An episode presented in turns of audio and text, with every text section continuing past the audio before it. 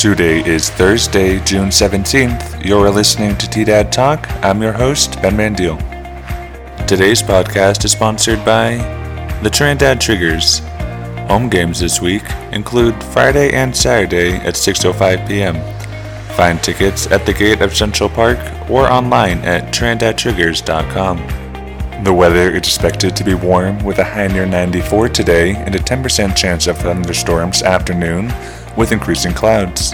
Tonight, there is a 20% chance of thunderstorms, mostly cloudy, with a low around 61. Now, here's the headlines for the day. New Elk Mine now has all regulatory approvals in place and has started coal production at the mine in Weston. The mine expects to use 200 contractors and service providers. This is the first time the mine has been open since 2012.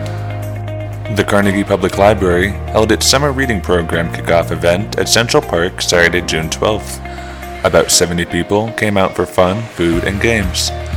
The event signed up an additional 13 participants in the program, making a total of 78 participants. A proposed ballot initiative that would permanently lower property tax rates will move forward despite an unprecedented legislative effort to undermine the initiative, according to one of the measure's backers.